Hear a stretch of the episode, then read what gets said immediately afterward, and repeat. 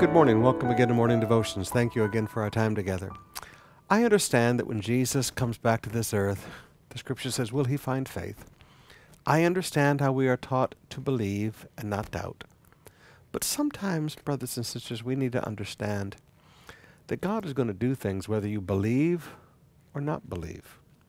Luke chapter 1, beginning with verse 19.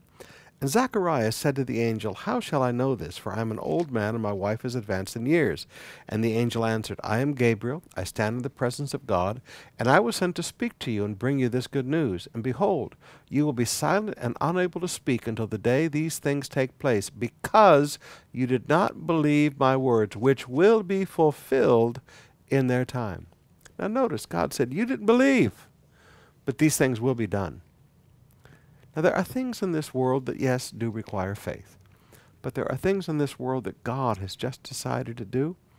And I'm sorry, He does not need our faith to accomplish His will. Let me say that again. He does not need our faith to accomplish His will.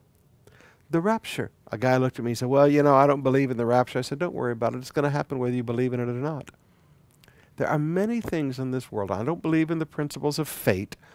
But I do also understand that there is a God who chooses to do things.